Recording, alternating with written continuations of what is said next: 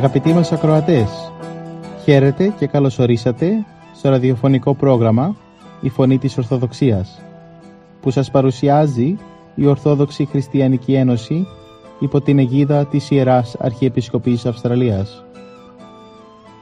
Μεταξύ άλλων θα ακούσετε διδαχές από την Αγία Γραφή, σκέψεις από πατερικά κείμενα και βίους Αγίων.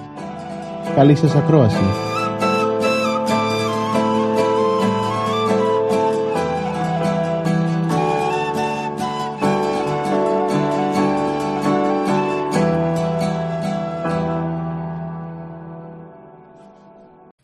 Το σημερινό Ευαγγελικό Ανάγνωσμα του Καταμανθαίου, κεφάλαιο 4, στίχη 12 έως 17, σηματοδοτεί την επίγεια δράση του Κυρίου Ιησού Χριστού.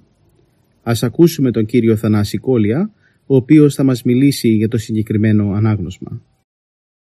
Καλημέρα σας αγαπητοί αδελφοί. Σήμερα Κυριακή μετά τα φώτα και το Ευαγγελικό Ανάγνωσμα είναι το κατά Μαρθαίο Ευαγγέλιο Τέταρτο κεφάλαιο, στίχη 12 έως 17.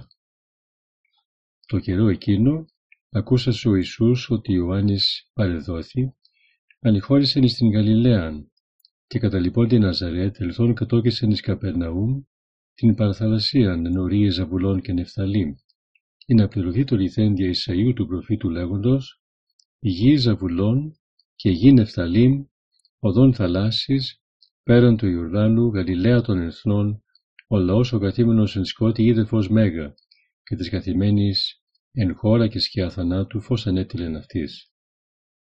Από τότε ήρξε το Ιησούς κηρύσιν και λέγειν, μετανοείτε, ήκηγεν γάρ η βασιλεία των ουρανών. Ο Μέγας προφήτης και πρόδρομος του Κυρίου, ο Ιωάννης, είχε συλληφθεί από τον Ηρώδη. Ήταν κλεισμένος στη φυλακή το προφητικό του στόμα, που πριν δεν σταματούσε να παρακινεί τους ανθρώπους να ετοιμαστούν για να δειχτούν τον σωτήρα και συνεχώς εφώναζε μετανοείται, τώρα είχε αναγκαστικά συγγύσει. Αλλά όταν ο Αυγερινός βασιλεύει, τότε ολόλαμπρος ανατέλει ο ήλιος. Και ο ήλιος της δικαιοσύνης, ο Ιησούς Χριστός, όταν άκουσε ότι ο Ιωάννης παρεδόθη βγήκε να φωτίσει τον κόσμο που ήταν βυθισμένο στο ηθικό σκοτάδι της αμαρτίας. Να τον φωτίσει με τον Πανάγιο τον αναμάρτητο βίο του και με την άφθαστη διδασκαλία του. Την ολοφώτινη, την ουράνια αλήθεια που ήρθε ο ίδιος από τον ουρανό στη γη για να τη διδάξει στους ανθρώπους. Άφησε πλέον ο Κύριος το φτωχικό εργαστήρι της Ναζαρέτ και ήρθε στην πόλη Καπερναούμ, που καθρεφτίζει την ομορφιά της στα νερά της Γαλιλαίας. Από εκεί άρχισε ο Κύριος συστηματικά να κηρύττει στους ανθρώπους και να λέει «Μετανοείτε». Έφτασε πια ο καιρός που ο Μεσσίας με τη νέα ζωή, την πνευματική, την Αγία και ουράνια θα καθιδρύσει στη γη τη Βασιλεία των Ουρανών.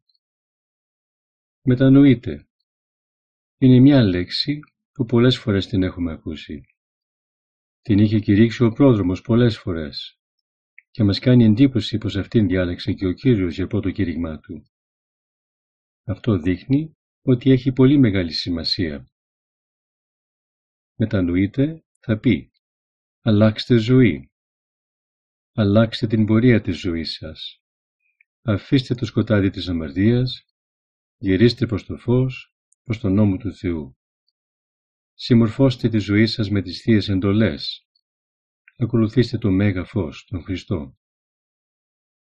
Μετανοείτε, φωνάζει και σε εμάς σήμερα ο Κύριος και μας δίνει ένα σύνθημα πολύ ζωτικό, τόσο για την καινούρια χρονιά, όσο και για πανωτινά. Η συνείδησή μας την κάθε μέρα του μαρτυρεί. Μας ελέγχει πως πολλά πράγματα δεν τα κάνουμε καλά. Δημιουργήσαμε ίσως κάποια δυσάρεστα περιστατικά με τα λόγια μας και τα φερσίματά μας. Θα γίναμε αφορμή και οι άλλοι να λυπηθούν, αλλά και στη δική μας την ψυχή να μείνει μια ανησυχία που κάποτε σφίγγει τόσο πολύ την καρδιά, την βαραίνει, την συνθλίβει. Όλοι μας το έχουμε αισθανθεί αυτό το παράξενο, το ανυπόφορο αίσθημα, όταν παραβήκαμε του Θεού κάποια εντολή και είναι πολλές οι φορές μέσα στην μέρα που το αισθανόμαστε. Κάποιον προσβάλαμε, τον πληγώσαμε με κάποιο απερίσκεπτο λόγο, με μια πρόσεκτη συμπεριφορά, με ένα μορφασμό, ένα ειρωνικό λόγο, ένα άπρεπο γέλιο. Και το καταλαβαίνουμε ότι δεν έπρεπε, ότι δεν ήταν σωστό. Είμαστε απαιτητικοί από τους άλλους και δεν υποχωρούμε και τότε φτάνουμε στα μαλώματα. Και το αποτέλεσμα είναι να μην μπορεί να δει ο ένας τον άλλον. Και να περνά ο καιρός χωρίς ούτε καλημέρα να λέμε. Και έπειτα έρχονται και κάποιες ώρες που με πολλή επιπολαιότητα αντιμετωπίζουμε τα καθήκοντά μας. Σαν εργοδότες, σαν υπάλληλοι, σαν οικογενειάρχες, σαν παιδιά, σαν φίλοι, σαν γονείς. Πηγαίνουμε να δώσουμε σε κάποιον μια βοήθεια και σε λίγο βαριόμαστε και τον παρατάμε. Ακόμα και την ώρα της προσευχής μας μας πιάνει μια ανυπομονησία. Όλη η απροσεξία, η κούραση, η νύστα. Πολλές φορές λοιπόν μέσα στην μέρα πέφτουμε σε λάθη και σε αμαρτήματα. Όμως άλλες τόσες χρειάζεται και να μετανοούμε για αυτά. Και πότε πότε να παραδειχτούμε βαθιά μέσα μας πως δεν ήταν καλό αυτό που είπαμε, αυτό που κάναμε, αυτό που σκεφτήκαμε. Να λυπηθούμε για όλα αυτά. Ό,τι έκανα σήμερα, αντί να δώσω χαρά στην μάνα μου, την ελείπησα, την επίκρανα εις τον πατέρα μου, εις τον γιο μου, στην κόρη μου, στον αδελφό μου, στον γείτονά μου. Τι κρίμα. Εμάλωσα με τον φίλο μου. Είπα ψέμα στον πελάτη μου, στον εργοδότη μου. Ίσως για να δικαιολογήσω την αμέλειά μου. Ίσως σε μια συναστροφή που πήγα δεν ωφελήθηκα. Έβλαψα τον εαυτό μου. Τροπιάστηκα που με είδαν και εθύμωσα. Ναι, μετανοείται θα πει να συναισθάνεσαι ότι δεν έκανες καλά. Να το παραδέχεσαι βαθιά σου και αποφασιστικά να λες «Δεν θα το ξανακάνω. Κύριε συγχώρησέ με, βοήθησέ με. Σε παρακαλώ. Να μην ξανακάνω τέτοια σφάλματα». Και ακόμα θα είναι πολύ ωραίο να ομολογήσεις το λάθος σου σε όποιον έφταξες. Στον πατέρας σου, στα αδέρφια σου, στο γείτονά σου. Όμως το πιο συντελεστικό απ' όλα είναι τούτο να ομολογείς τα λάθη σου στον Θεόν την Ιερά ώρα του μυστηρίου της εξομολογήσεως. Τότε θα νιώθεις μέσα σου μια ουράνια γαλήνη. Θα ξαναβρίσκεις τον εαυτό σου. Θα γεμίσει την ψυχή σου ειρήνη του Θεού. Θα παίρνεις ουράνια χάρη, δύναμη, κατανίκητη για να νικάς. Τότε δεν θα ξαναπέφτεις εύκολα στα ίδια λάθη και στα ίδια αμαρτήματα. Έτσι, σαν φτάσει ο χρόνος τούτου στο τέρμα του, θα έχεις ένα πλούσιο απολογισμό πάνω στις πιο μεγάλες νίκες που θα έχεις κάνει. Νίκες με τον εαυτό σου. Καλή σας μέρα. Καλόν αγώνα, αδελφοί. Τον φωτισμό τον φωτίσαν τα και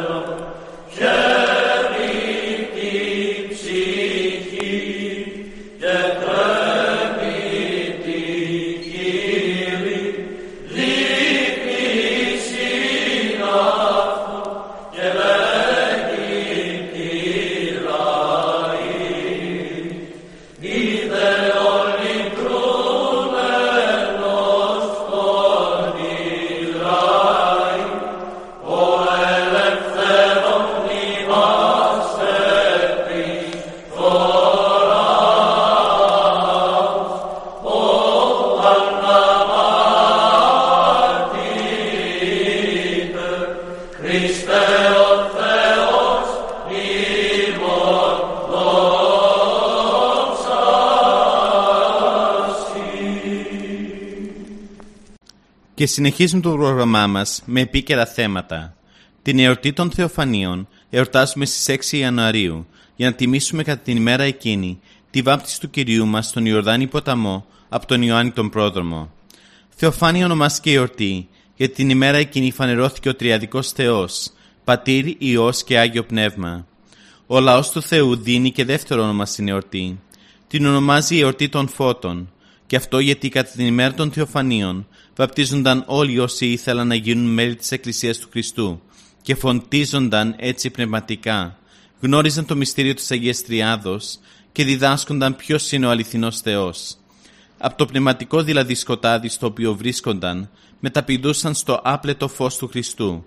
Το φωτίζουν πάντα άνθρωπο ερχόμενοι στον κόσμο. Σύμφωνα με τις διηγήσεις και των τεσσάρων Ευαγγελιστών, ο Ιωάννης ο πρόδρομος μένοντας στην ερήμο της Ιουδαίας, εκήρυτε στα πλήθη που τον επισκέπτονταν τη μετάνοια λέγοντας σε αυτούς «Μετανοείτε, ήγηκε γαρή η βασιλεία των ουρανών». Και εκείνους από τους ακροατές του που μετανοούσαν για τα αμαρτήματά τους και ήθελαν να αλλάξουν τρόπο ζωής και συμπεριφοράς, τους βάπτιζε αφού προηγουμένως τους υπέβαλε σε δημόσια εξομολόγηση, όπως συνήθιζαν τότε για τις αμαρτίες τους. Από το γεγονός αυτό ονομάστηκε και βαπτιστής. Βέβαια, το βάπτισμα του Ιωάννη ήταν βάπτισμα μετάνοιας, ενώ του Κυρίου το βάπτισμα είναι βάπτισμα χάριτος και σωτηρίας. Το λέει άλλωστε και ο ίδιος ο βαπτιστής. «Εγώ μεν βαπτίζω ημάς εν είδα της μετάνοιαν. Ο δε ο πίσω μου ερχόμενος ισχυρότερός μου εστίν, αυτός ημάς βαπτίσει εν πνεύματι Αγίου και πυρή». Κάποια μέρα έρχεται εκεί ο Ιησούς. Κανείς δεν το γνωρίζει, κανείς δεν το ξέρει. Άγνωστος και ανώνυμος μέσα στο πλήθος. Ο πρόδρομος όμως φωτισμένος από το Πνεύμα του Θεού τον αναγνωρίζει. Στη θεία μορφή του διακρίνει τον ίδιο το Θεό ενσαρκωμένο. Τον βλέπει σαν το άκακο αρνί του Θεού που παίρνει επάνω τις αμαρτίες όλου του κόσμου. Ο Θεάνθρωπος Χριστός κατευθύνεται προς τον Ιωάννη και εκφράζει την επιθυμία να βαπτιστεί από αυτόν. Και εκείνος έκπληκτος και βαθιά συναισθανόμενος τη μικρότητα και ταπεινότητά του, διστακτικά ψιθυρίζει. Εγώ χρίαν έχω υποσού βαπτιστήνε και εσύ έρχει προς με. Μπροστά όμως στην επιμονή του Κυρίου υποχωρεί ο Ιωάννης και δέχεται να το βαπτίσει. Μα η βάπτιση του Χριστού είναι αλλιώτικη. Διαφέρει από τη βάπτιση των άλλων. Γιατί οι άλλοι που βαπτίζονταν έμεναν ώρες μέσα στον Ιορδάνη τον ποταμό, εξομολογούμενοι τα αμαρτία αυτών. Ενώ ο Κύριος βγήκε αμέσως, μια και ως αναμάρτητος, δεν είχε να εξομολογηθεί αμαρτίες. Την αλήθεια αυτή μαρτυρεί και το Ιερό Ευαγγέλιο που γράφει και βαπτιστής ο Ιησούς ανέβη ευθύς υπό το ύδατος. Την ίδια στιγμή φάνηκε και το Πνεύμα του Θεού καταβαίνουν ως υπεριστεράν και ερχόμενον επ' αυτόν. Και την ώρα εκείνη ακριβώς έχουμε την επίσημη μαρτυρία του Υπουράνιου Πατέρα περί του Ιού και Λόγου του Χριστού με την ομολογία «Ούτως εστιν ο Υιός μου αγαπητός ενώ ευδόκησα». Η εορτή των Θεοφανίων μας δίνει την ευκαιρία να κάνουμε μια αυτοκριτική ως προς τον τρόπο ζωής και συμπεριφοράς μας. Βαπτίζει ο Κύριο στον Ιορδάνη ποταμό και με την ενέργειά του αυτή μας αφήνει ένα πρότυπο, ένα υπόδειγμα του μυστηρίου του βαπτίσματος, του λουτρού της παλιγενεσίας, όπως λένε οι πατέρες της Εκκλησίας μας. Η μεγάλη εορτή μας κάνει να ξαναζούμε και τη δική μας βάπτιση, που και αυτή έγινε στο όνομα της Αγίας Ομοσίου και Διαιρέα του Τριάδος, και να συναισθανόμαστε τις ευθύνες και τις υποχρεώσεις μας στην εφημερία αυτή ζωή. Ο αγιασμός και πνευματικός φωτισμός που με τη θεία χάρη του μυστηρίου του βαπτίσματος, σαν θεία δωρεά πετύχαμε, μας υποχρεώνει να παρουσιάσουμε στον επίγειο βίο μας έργα φωτεινά, έργα αγιασμού, έργα θεάρεστα. Και η υποχρέωσή μας αυτή βγαίνει από την ένωσή μας με τον Χριστό, αφού εις Χριστόν ευαπτίστημεν, Χριστόν και ενεδίθημεν. Άρα τα έργα μας να είναι τέτοια που να συμφωνούν απόλυτα προς τη διδασκαλία και την πολιτεία εκείνου, να είναι δηλαδή έργα αγάπης, αδελφοσύνης και αλληλεγγύης. Τότε το μυστήριο του βαπτίσματος όχι μόνο απαλλασσόμαστε από το προπατορικό αμάρτημα και λυτρωνόμαστε από τα δεσμά της επάρατης αμαρτίας, αλλά γινόμαστε και άξιοι όλων των δωρεών του Θεού, μαζί δε και κληρονόμοι της αιωνίας βασιλείας Του.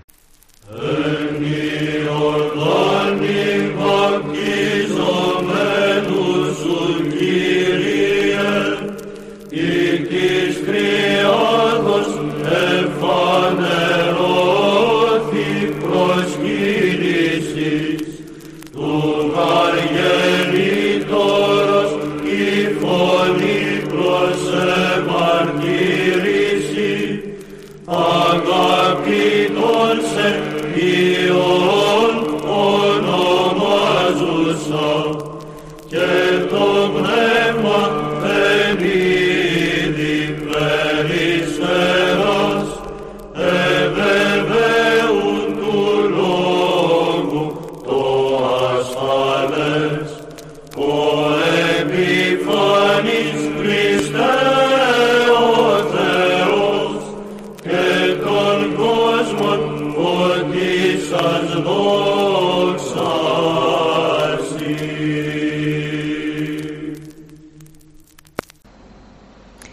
τους βίους των Αγίων μας. Στις 7 Ιανουαρίου η Εκκλησία μας τιμά τη μνήμη του Αγίου Ιωάννη του Προδρόμου. Στο πρόγραμμά μας σήμερα θα αφιερώσουμε λίγες σκέψεις από τη ζωή του. Ο Άγιος Ιωάννης ο Πρόδρομος ήταν γιος του ιερέα Ζαχαρία και της Ελισάβετ. Μέχρι τα 30 του χρόνια ζει ασκητική ζωή στην έρημο της Ιουδαίας, αφιερώνει ολοκληρωτικά στην προσευχή, τη μελέτη και την πνευματική και ηθική τελειοποίηση, που είναι βασικοί παράγοντες για την εκτέλεση υψηλών και θείων υπουργημάτων.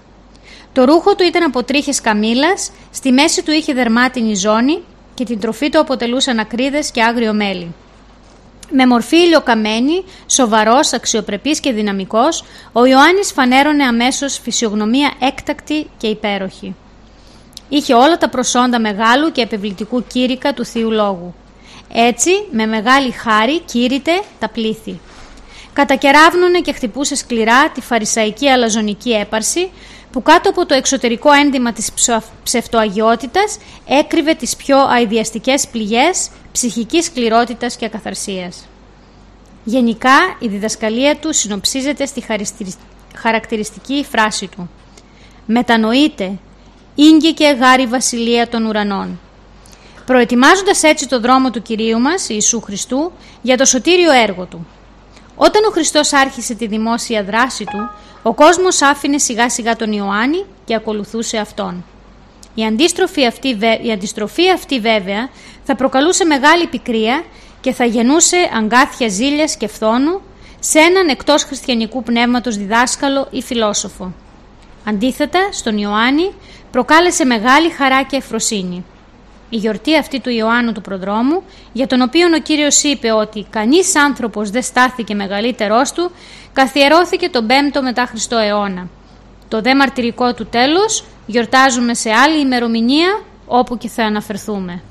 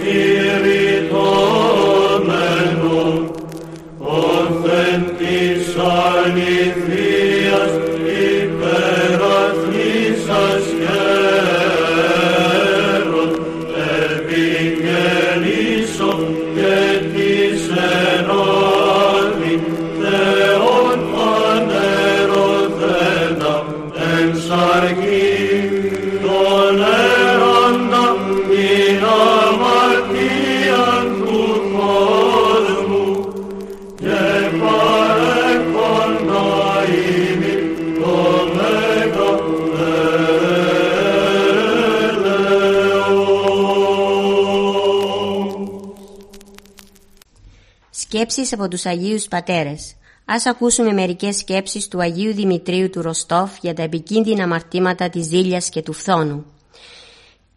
Ρήπος της ψυχής είναι η ζήλια, ο φθόνος που γεννιέται από την υπερηφάνεια. Μη ζηλεύεις κανέναν άνθρωπο για την ευτυχία του εδώ στη γη.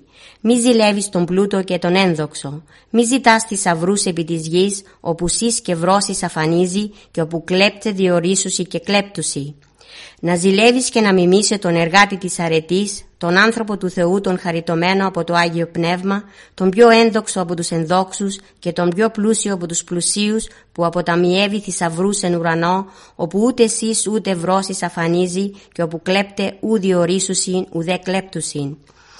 Μαθαίου 6.20 Μη ζηλεύεις αυτόν που επενούν και κολακεύουν οι άνθρωποι. Η ανθρώπινη έπαινη είναι ασταθής και ευμετάβλητη. Συχνά μάλιστα είναι ιδιωτελής και ιστερόβουλη. Σήμερα τα λόγια τους γλυκύτερα υπερμέλη και κυρίων. Ψαλμός 18.11 Αύριο το στόμα τους αράς και πικρίας γέμι. Ρωμαίους 3.14 Ζήλεψε λοιπόν το μεγαλείο του αφανούς και αδόξου κατά κόσμον ανθρώπου της αρετής, ου ο έπαινος ούκ εξ ανθρώπων, αλλά εκ του Θεού. Ρωμαίους 2.29 Μη λιώνεις από τον φθόνο βλέποντας άλλους να έχουν όσα εσύ δεν έχεις. Ο δικαιοκρίτης Κύριος γνωρίζει καλύτερα από σένα σε ποιον θα δώσει και από ποιον θα στερήσει, πότε θα χαρίσει και πότε θα ζητήσει, τι θα δώσει και τι θα αφαιρέσει. Ιούκ εξαισθημιποιήσε ο θέλω εν της εμείς, λέει ο ίδιος τους εργάτες του Αμπελώνος που διαμαρτυρήθηκαν για την άδικη μεταχείρισή τους. Ματθαίου 21-16 Η ζήλια και ο φθόνος είναι αιτία κάθε κακού και εχθρός κάθε καλού. Από αυτήν την αιτία ο Κάιν φώνευσε τον Άβελ, ο Ισάβ θέλησε να εξαντώσει τον Ιακώβ, ο Σαούλ καταδίωξε τον Δαβίδ. Η ζήλια και ο φθόνος τυφλώνουν τον νουν, αμαυρώνουν την ψυχή, σκοτίζουν τη συνείδηση, θλίβουν τον Θεό, χαροποιούν τους δαίμονες, κλείνουν τον ουρανό, ανοίγουν την κόλαση. Ο μισών τον αδελφό αυτού εν τη σκοτία εστί και εν τη σκοτία περιπατεί και ουκ οίδε που υπάγει ότι η σκοτία ετύφλωσε τους οφθαλμούς αυτού. 1 Ιωάννου 2.11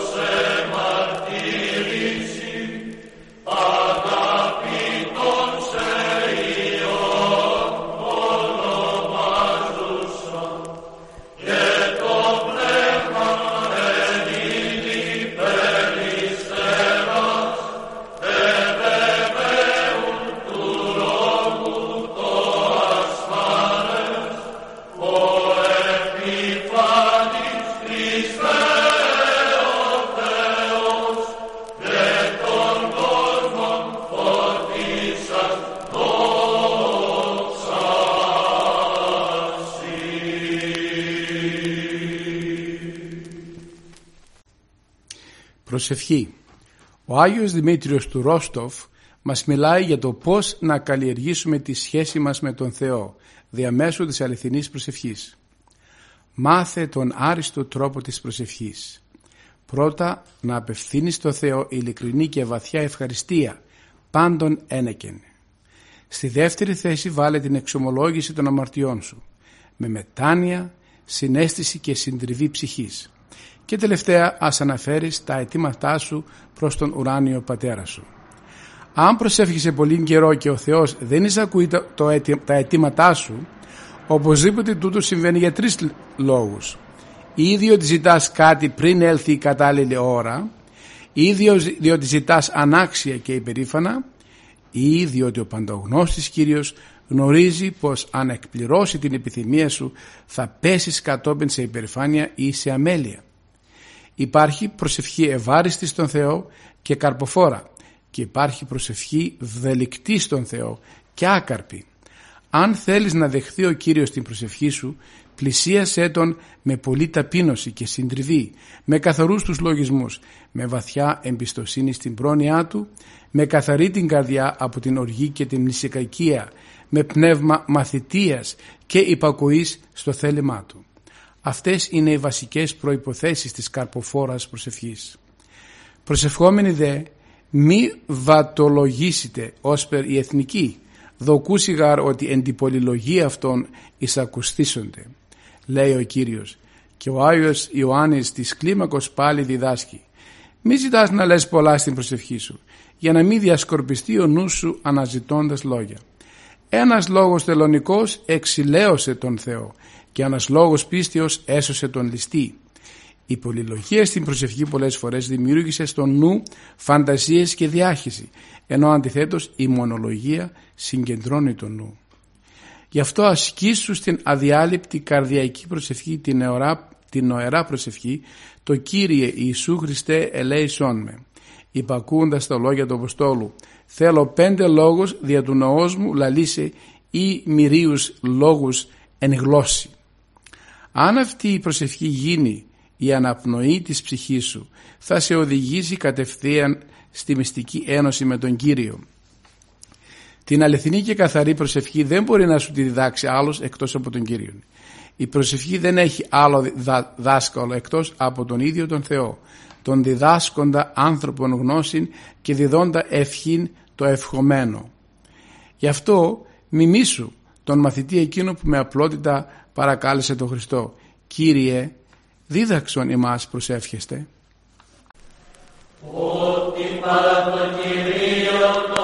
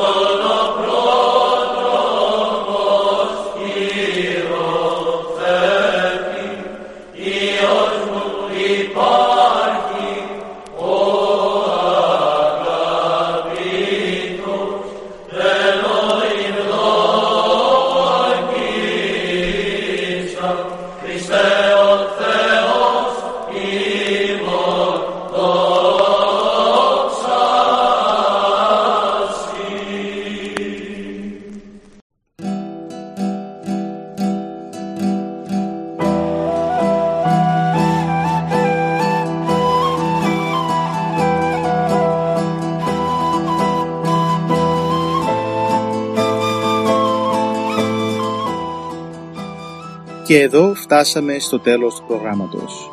Σας ευχαριστούμε για τη συντροφιά σας. Θα είμαστε και πάλι κοντά σας την επόμενη εβδομάδα. Μπορείτε επίσης να μας παρακολουθήσετε στο Facebook, Spotify και στο YouTube. Κανάλι «Η Φωνή της Ορθοδοξίας». Αγαπητοί μας ακροατές, ο Θεός μαζί σας. Χαίρετε.